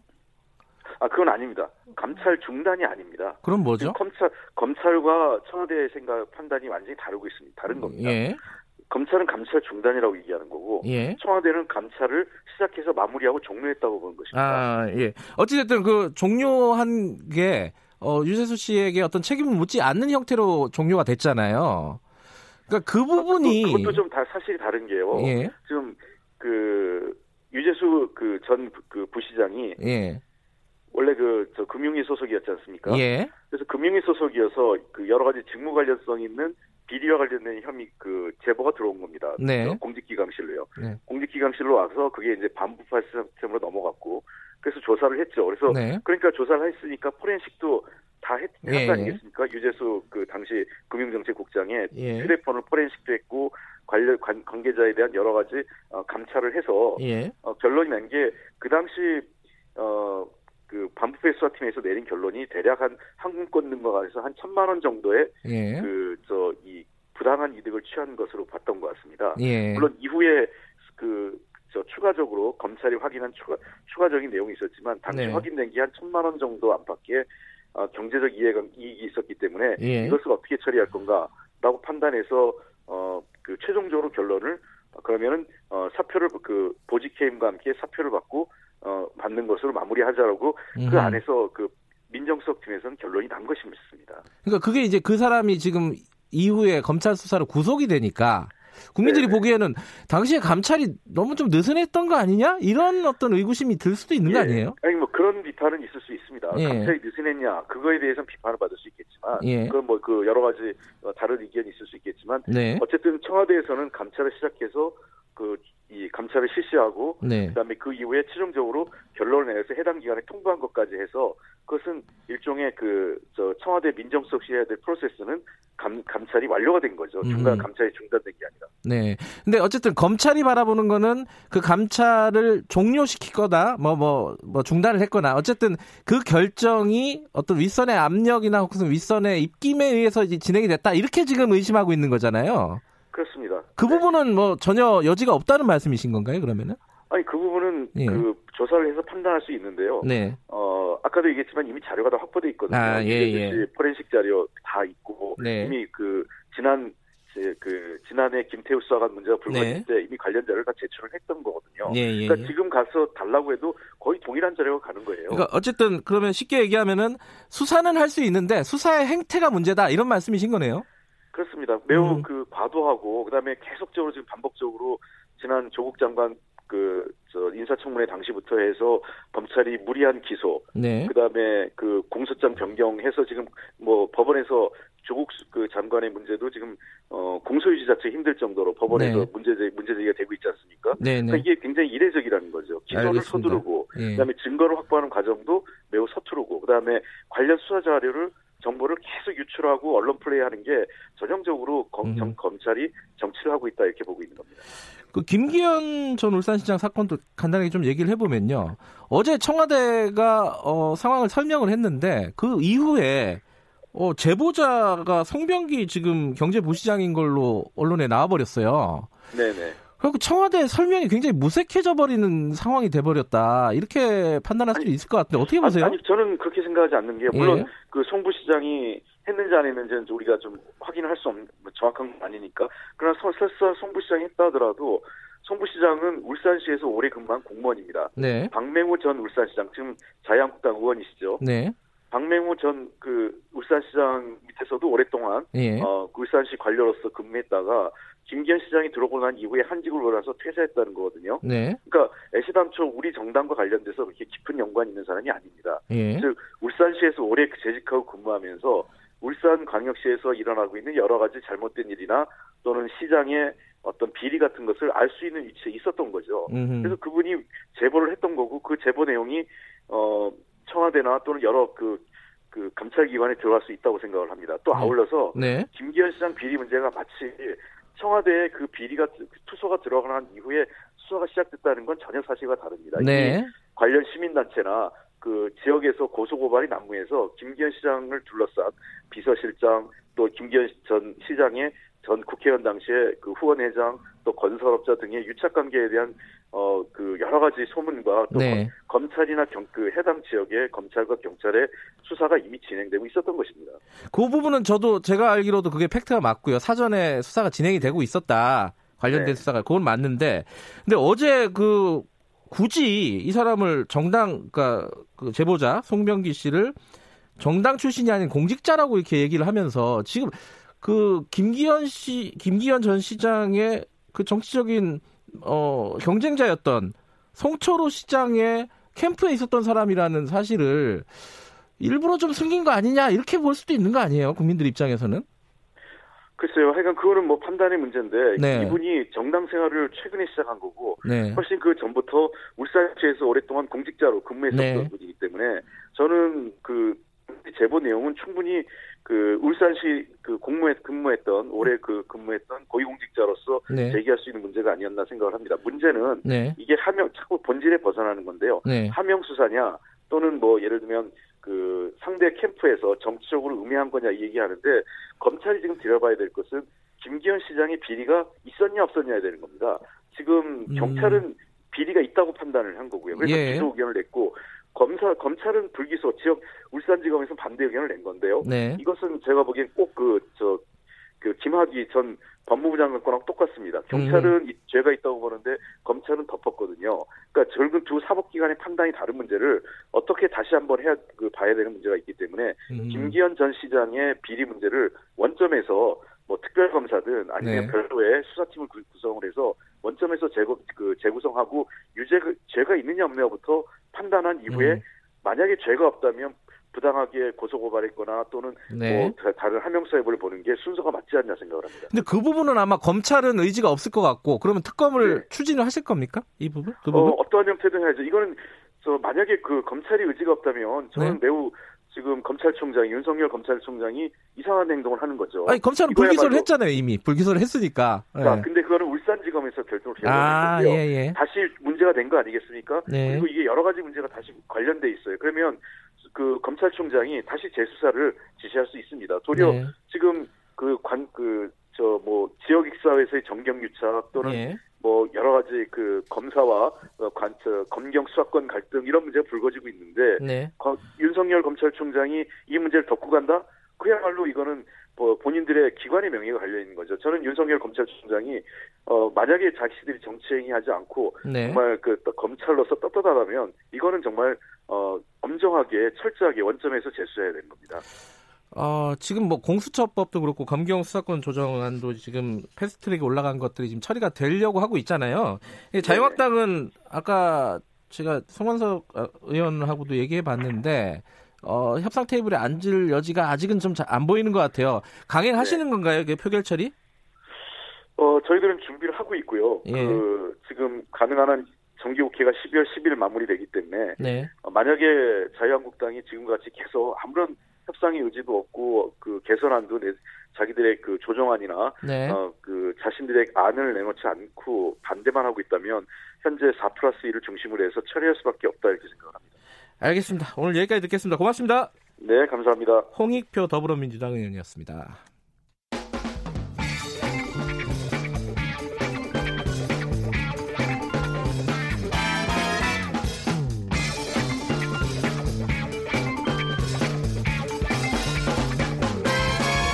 윤태곤의 눈. 예, 요새 하루하루가 시끄럽습니다. 어제 뭐 청와대 압수수색도 있었고, 청와대의 긴 브리핑도 있었고, 그, 그 뒤에 이제 뭐 송병기 부시장이라는 새로운 인물이 또 갑자기 뉴스에 등장을 했고요. 뭐 김기현, 유재수, 막 복잡합니다. 이거 뭐 네. 고, 고래 고기 얘기도 나오고, 막 아이폰 얘기도 나오고. 자, 어, 이 얘기 좀 처음부터 맥을 한번 좀 짚어볼게요. 그 윤태곤의 눈 확장판이라고 네. 이름을 붙였습니다. 윤태곤 정치분석실장 나와 계십니다. 안녕하세요. 네, 안녕하세요. 어제 이제 청와대 압수수색 요 얘기는 뭐 앞에서 네. 양쪽 당의 얘기를 좀 들어봤는데 어떻게 보셨습니까? 이게 이례적인 건 사실이잖아요. 그죠? 근데 이런 걸 좀 전제하고 싶어요. 네. 과거로 치면 이례적인 건데 네. 박근혜 정부에 대한 적폐 수사를 하면서 여러 가지 면에서 이른바 스트라이크 존이 넓어진 게 있어요. 아 스트라이크 존이 예, 넓어졌다. 저는 그런 표현을 쓰는데 예. 직권 남용, 권리 행사 방해에 대해 가지고 과거에는 뭐 이렇게 넘어갔던 것들을 예를 들어서 박근혜 전 대통령 같은 경우에 공천 개입한 걸로도 법원에서 유죄 판결을 받았거든요. 네. 대통령이 여당의 공천에 개입했다라는 걸로 유죄는 과거에는 상상도 못하는 옛날에는 대통령이 거죠. 공천하는 건데 그렇죠 공천 하건 직접 하거나 뭐 일정 정도는 네. 당에다 의견을 전달하는 네. 건데 물론 이게 뭐 여론 조사를 해가지고 뭐 어떻게 했다는 복잡한 게 있지만은 그런 면이 있고 청와대 압수수색에 대한 것도 그때부터는 뭐 그러니까 이런 거는 한 번 하는 게 어렵지 않습니까? 관행이라는 네. 걸 만드는 게 어려운데 그 선례가 만들어졌다라는 거죠. 그리고 청와대에 대한 비리는 예전에는 이런 거였어요. 보통 어떤 사람이 돈을 받았다. 재벌로부터. 네네. 그래가지고 뭐 이 일을 봐줬다. 뭐 중견기업으로부터 돈을 받았다. 그건 개인 비리의 영역이잖아요. 근데 네. 지금 이게 혐의가 씌워져 있는 것은 어 권력을 이용해서 선거에 개입했다라는 민정수석실 쪽에 대한 거잖아요. 네. 이런 부분에 대한 수사 같은 것도 적폐 수사 과정에서부터 시작이 된 거라고 볼 수 있는 거죠. 과거 음. 정부에서도 뭐 측근들이 돈 받고 구속되고 이런 사람은 거의 매 정권마다 항상 다 있었습니다. 네. 근데 어, 권력적인 개입에 대한 수사 같은 것은 이제 윤석열 검찰총장이 특검에 있을 때 그 중앙지검장을 할 때부터 이렇게 시작이 됐다는 거죠. 그러니까 이게 개인의 비리라든가 이런 게 아니라 어디서 뭐 사과 박스로 돈 받았다 이게 아니라 그렇죠.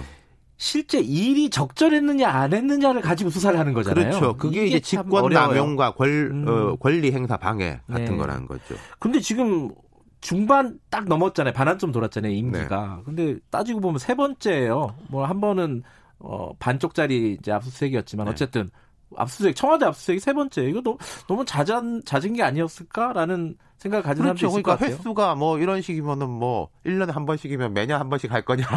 뭐 이렇게 이제 볼 수도 있는 것인데 앞서서 지금 이제 첫 번째가 됐을 때가 이제 김은경 전 환경부 장관의 그렇죠. 이제 환경부에 거기에 이제 공기업에 대한 인사. 그것도 제가 말씀드린 스트라이크 존 확대하고 똑같은 거예요. 예전에는 장관이 공기업 인사를 하는 게 뭐가 문제인데 예. 였는데. 예. 예. 자, 하나씩 좀 얘기를 해볼게요. 유재수 사건이 있고, 김기현 사건이 있고, 아, 존칭을 생략하겠습니다. 네. 직책이 너무 네, 많아가지고. 저도 생략하겠습니다. 네. 네. 유재수 사건은 근데 시작은 개인 비리예요, 이건 또. 그렇죠. 그죠? 그런데 이 문제의 핵심은 그게 아니죠. 요걸 좀 설명해 주세요. 그러니까요. 이것도 제가 그러니까 스트라이크 존 문제하고 비슷한 건데, 검찰의 수사라는 게 네. 과거 이제, 음, 박근혜 정부 수사 때부터 한 게, 자, 뭐 하나가 있습니다. 근데 이걸 파고 들어가는데 숨기려고 하고 말이 바뀌고 당사자들끼리 말 맞추고 이러면서 일이 더 커지는 것들이 많았었거든요. 그랬죠. 네. 그럼 지금 같은 경우도 자 유재수라는 사람이 개인적으로 문제가 있어가지고 적발 청와대에서 적발해가지고 처리했다. 네. 그러면은 끝이에요. 그냥 네. 유재수 개인에 대해 가지고. 근데 이 이후로 이 사람이 어 영전 영전을 두 번을 했다라는 거죠. 예, 뭐 영전으로 해석을 하죠, 그죠? 그렇죠. 급이 올라갔으니까 예. 실제로 음. 영전 영전을 두 번을 했고 그 과정에 대한 이야기가 계속 나왔다. 여기에서부터 음. 출발이 된 건 거죠. 음흠. 그리고 실제로 그걸 감찰을 했는데 지금은 아까 어 누구야 그 송홍익표 의원은 네, 감찰 종료라고 말씀하셨고 예, 중단이 누구는 중단이야. 근데 네. 물리적인 행위는 같은 겁니다. 같은 뭐 거죠. 중단이 됐건 네. 종료가 됐건 끝. 신 거죠. 여기에 근데 누가 개입했느냐 이게 이제 수사의 핵심일 그렇습니다. 텐데. 지금 음, 청와대 쪽의 이야기는 당시에 조국 수석, 백원우 비서관 그리고 박형철 비서관 세 사람이 회의를 해가지고 3인 회동이죠. 어, 중단을 예. 결정했다라는 예. 거고 박형철 비서관 쪽 이야기는 위에서 중단을 이야기했다라는 거지 않습니까? 이것도 모르겠습니다. 제가 생각할 때는요, 물리적인 행위는 같을 수 있어요. 셋이 모여가지고 그만합시다. 네. 라고 하는 거를 어떤 사람은 회의로 생각하는 거고, 어떤 사람은 지시로, 지시로 생각할 수도 어... 있는 거죠. 근데 그 부분이 참 의아하긴 해요. 박형철 반 부패 비서관. 네. 굉장히 청와대 안에서는 무서운 사람인 거잖아요. 공무원들 그렇죠. 비리 정보들을 네. 다 갖고 있는. 그리고 이제 청와대에서 굉장히 로열티가 높은 사람일 거예요. 그렇죠. 당연히. 네. 근데 그 사람이 검찰에서 위에서 지시했다라고 불었단 말이에요. 이걸 어떻게 봐야 되나? 레임덕인가? 자, 이런 거. 그건 이제 박지원 의원이 이제 예. 어젠가 그젠가 제 앞에 말씀하신 예. 거 들었는데 뭐 그렇게 볼 수도 있는 거고 이것도 똑같습니다. 박형철이라는 사람의 지위가 무엇이었냐 그 앞에 네. 국정원 댓글 사건 부팀장이었어요. 음. 박근혜 정부 때. 그 다음에 또 특검에 있었죠. 네. 스트라이크 존을 확대를 해서 수사를 직접 한 사람인 거예요. 음흠. 본인이. 그걸 제일 잘 아는 사람. 네. 거죠. 이 스트라이크 존이 넓어진 것에 대한 위험성을. 음흠. 근데 이제 사실은 어 그 조국 수석은 이제 조만간 소환해서 수사를 할 거라고 하는데 네. 그 윗선이 있는 것처럼 자꾸 보도를 하고 흘려요. 윗선, 옆선 이렇게인데. 윗선, 자, 옆선. 네. 조국 수석은 민정수석을 하면서 우리한테도 각인돼 있고 이제 많이 알, 제가 좀 취재를 해봐도 그런 게 주로 뭐 검찰 개혁, 법무부와의 문제, 인권 문제 이런 쪽에 대한 집중이었던 네. 거고 이런 비리 문제라든지 또 청와대 내부의 문제라든지 뭐 정치권과 이제 연결고리라든지 네. 이런 부분은 백원우 비서관이 거의 음. 맡았다. 그럼 이제 백원우 비서관은 또 재선 의원 출신이잖아요. 네. 또 참여정부 문재인 정부로 하면은 양대 개국 공신이랄까. 음. 그러니까 그 선이 약간 다른 게 있다는 거죠. 직위로는 음. 상하 관계이긴 하지만은 뭐 이제 공직 사회에서는 직위보다 직책이 더 중요하다 뭐 이런 말도 음. 있기는 한데 예를 들어서 이제 우병우 민정수석이 민정수석 되기 전에 민정비서관이었거든요. 음. 그걸 이제 윗선으로 볼 거냐 뭐 옆선으로 볼 거냐 이제 차이점은 그런 거라는 거죠. 알겠습니다. 뭐 그 다음 얘기로 넘어가 보죠. 네. 이번에는 김기현 사건. 네. 근데 이 사건은 뭐 하명 수사냐, 뭐 선거 개입이냐, 뭐 요건데 핵심이 어떻게 보십니까? 이런 것이 자 청와대에 이제 어제 브리핑도 그러고 그 앞에도 보면은 뭐 이런 월 일당 업무가 워낙 많아고 기억도 잘 안 나는 걸 뒤져가지고 이렇게 봤다라고 네. 말하는데 이런 것을 일상 업무라고 보기는 좀 어렵지 않나 싶어요. 꼬리표가 예를 들어서 이제 뭐 제보가 왔습니다. 이 접수를 하고 할 거 아닙니까? 네. 기계적으로. 근데 울산광역시장 선거를 앞둔데 비리 제보라고 했는데 아유 그래. 이건 이제 A, B 분류해서 내려라는 식은 조금 뭐 일반적인 그 업무 처리 프로세스하고는 좀 다르다. 관심 사항이다. 예컨대 뭐 이런 거 있지 않습니까? 과거에 지금 이 수사 과정에서 왜 법무부에서 뭐 이걸 미리 보고 안 하고 뭐 했냐라고 검찰에서 업무 분장에 따르면은 사후 보고라든지 조국 네. 수석 처음에 압수수색하고 할 때돼 네. 있다 관심 사안에 대해서는 이런 거는 내규가 있어요. 제가 알기로는 국회의원 뭐 광역단체장 이상 뭐 어느 뭐 몇 급 이상의 공직자에 대한 보고는 음. 또 별도로 이제 보고를 하게 돼 있다. 정보 음. 보고나 첩보 보고. 근데 이런 것을 뭐 백원우 비서관은 보고를 안 받았다는 이야기는 아니고 네. 기억을 못할 정도의 일상 업무에 속했다. 라는 거니까 글쎄요. 그건 좀 잘 모르겠네요. 조금 미집적인 부분이 있다. 네. 근데 이 사건은 좀 복잡해요. 유재수 사건보다. 그렇죠. 왜냐하면 연원이 네. 검경 수사권 갈등 문제도 그 안에 포함돼 있고요. 그리고 토착 비리에 대한 얘기도 포함이 돼 있어요. 그러니까 아까 어, 홍익표 대변인은 그 전부터 수사하던 내용이다. 하명이라고 볼 수가 없다 이게 이거예요. 김기현 이렇게 떠나가지고 선거 시즌이 되면은 온갖 투서와 뭐 그럼요. 이런 것들이 난무합니다. 언론사로도 많이 오지 않습니까? 뉴스타파에도 네. 많이 와요. 각 당에도 많이 네. 오고 공, 기관에도 들어오는데 그걸 이제 그렇게 참 가르는 게 중요한 거고 또 선거 기간에 좀 조심스럽잖아요. 그렇죠. 언론 기관이라든지 네. 이런 부분도. 근데 이제 선거 기간이었다라는 것이고 그리고 아까 홍익표 의원께서는 김기현 수사를 다시 해야 된다. 그건 글쎄요. 좀 어렵 어렵다기보다 약간 상식적이지 않은 주장인 것 같아요. 김기현이 진짜 잘못했는지 다시 뒤져보자. 그럼 뭐 예컨대 최동욱 전 검찰총장이 진짜 뭐 친자 뭐 혼외자가 있단 말이냐 없단 말이냐 이거 다시 뒤져보자. 그런 거하고 비슷할 수가 있으니까 그건 뭐 지금은 진행될 사안이 아닌 것 같고요. 나중에는 어떻게 될지 모르겠지만은. 어, 김기현 전 시장 사건 수사를 하면서 이제 황운하 청장 같은 경우에는 수사 방해를 검찰이 했다 그리고 불기소 결정을 하면서도 무리한 불기소 결정이었다라고 주장을 하고 있죠 네. 지금. 네. 뭐그 부분은 그 부분대로 가는데 또 하나는 이게 그 전부터 내재돼 있던 검찰과 경찰의 갈등 관계 그게 이제 고래고기 사건이잖아요. 네. 그거의 확장판이 아니었느냐. 뭐 그러니까 뭐 자 이게 있어요. 있고 이게 있고 한데 그 고래고기에 대해 가지고는 뭐 갈등들이 있는 게 맞는데 고래고기에 대한 갈등 때문에 청와대를 검찰이 친다? 저는 그건 좀 잘 모르겠어요. 음. 아니, 그거, 거기까지 연결되지는 않죠. 네. 당시에 이제 김기현 사건 수사에서 네. 경찰이 수사하는데 검찰이 자꾸 어, 딴지를 걸었다. 이게 이제 음. 검찰, 경찰의 주장이니까. 그러니까 그때 네. 같으면 이제 지방 선거 네. 뭐 전후지 않습니까? 지금보다도 훨씬 뭐 지지율도 높고 또 말하자면 검찰과 청와대 호흡이 되게 잘 맞을 때였었죠. 음. 뭐 왜냐하면은 그 당시에 검찰 개혁 안이라든 이런 걸 보면은 이런 표현이 있습니다. 특수수사는 그대로 잘 하고 있으니까 검찰에게 맡겨. 네, 네 맞아요. 이라는 표현까지 있을 정도니까요. 지금에서 보는 거하고 그때 하고는 약간 음. 다를 수 있을 것 같아요. 또 하나 약간 짚고 넘어가야 될 게 시간이 좀 없, 지만은 그 휴대전화 가지고 지금 난리가 났잖아요. 네.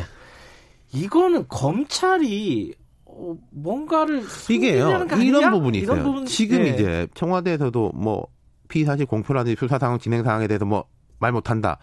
과거 같으면은 약간 말할 거예요. 사실은 이게 요런 의혹이 있어가지고 우리가 압수수색 영장 내니까 음. 법원에 발부한 거 아니냐인데 음. 지금 딱 일단 깜깜이인 부분이 있는 거예요. 그러니까 압수수색 영장에 무슨 혐의를 걸었느냐를 설명을 하면 그게 또 피사실 공표가 되는 거지 않습니까? 그렇죠. 저는 이제 그건 모르겠어요. 그러니까 경찰도 지금 다시 건다고 하죠. 역 압수수색 네, 영장을 청구하니까 네. 신청을 했는데 그러니까 이, 이 휴대전화에 도대체 뭐가 있느냐 이게 핵심이 이분이 어, 극단적인 선택을 한 게 검찰의 강압적인 수사 자, 별건 수사냐 두 가지입니다. 그러니까 네. 이제 아까 홍익표 의원 뭐 그렇게 말씀하시던데 네. 여권에서 보는 건 그거고 또 다른 쪽에서 보는 거는 유재수 수사 등등에 대해 가지고 하도 물어봐가지고 그러니까 그 부분을 부담을 청와대로부터 네. 부담을, 부담을 느꼈다, 느꼈다, 이런 얘기도 있죠. 뭐 둘 다일 수도 있는 거죠.